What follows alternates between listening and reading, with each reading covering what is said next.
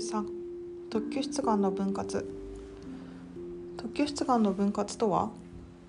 2以上の発明を包含する特許出願の一部を1または2以上の新たな出願とすることを言います。出願の分割の規定を設けた趣旨はまず発明の単一性違反からの救済を図る必要があります。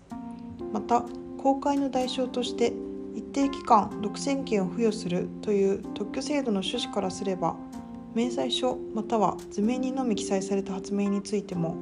訴求項を得つつ別途権利化できる手段を認めるべきです。これが出願の分割の規定を設けた趣旨です。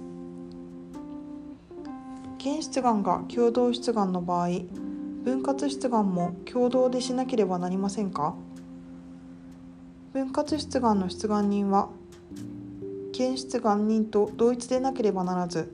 特許を受ける権利が共有にかかる限り共同出願義務があります。よって現出願が共同出願の場合分割出願も共同でしなければなりません。分割の実態的要件は現出願の分割直前の明細書特許請求の範囲または図面に記載された発明の全部を分割出願にかかる発明としたものでないこと。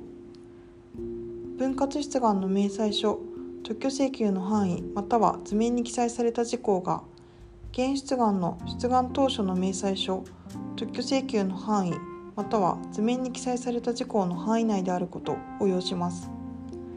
さらに44条1項2号3号の場合は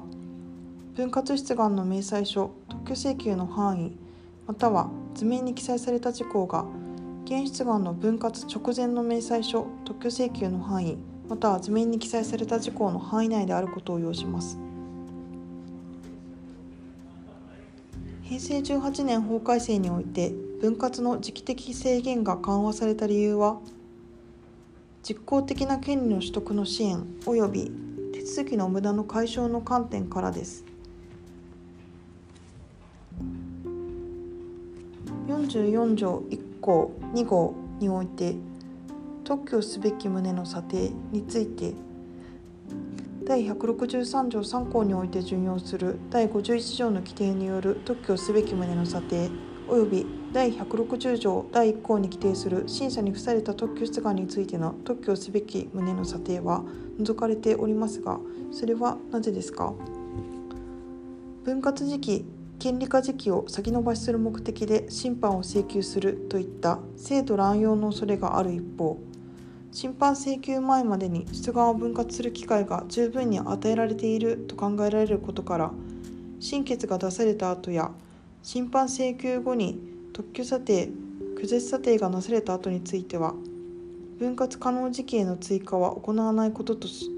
ます。するからです。したがって審判請求以降は従来通り拒絶理由が通知された場合に限りその応答期間中に出願の分割を行うことが認められます。特許請求の範囲に記載された発明を分割したにもかかわらず現出願の削除補正をしなかった場合の取り扱いは分割の訴求項により同一発明についての同日出願となり39条2項の規定が適用されます。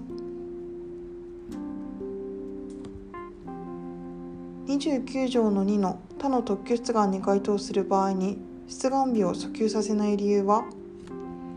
？29条の2の規定は出願当初に願書に添付した明細書または図面に記載されている発明は交換を拒絶できることとなります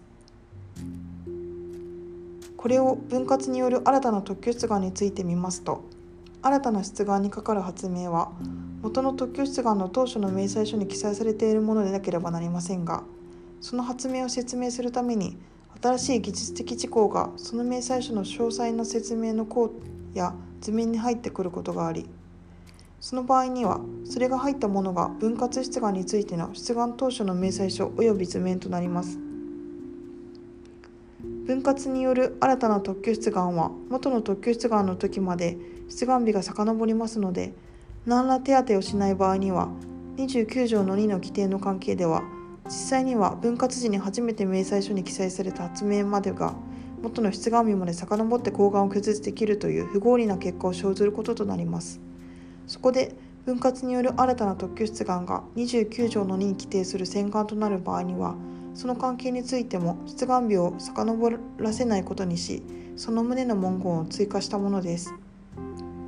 実演主案法3条の2の場合も全く同じですからこの関係についても出願日を遡らせないことにしました。短縮バージョン。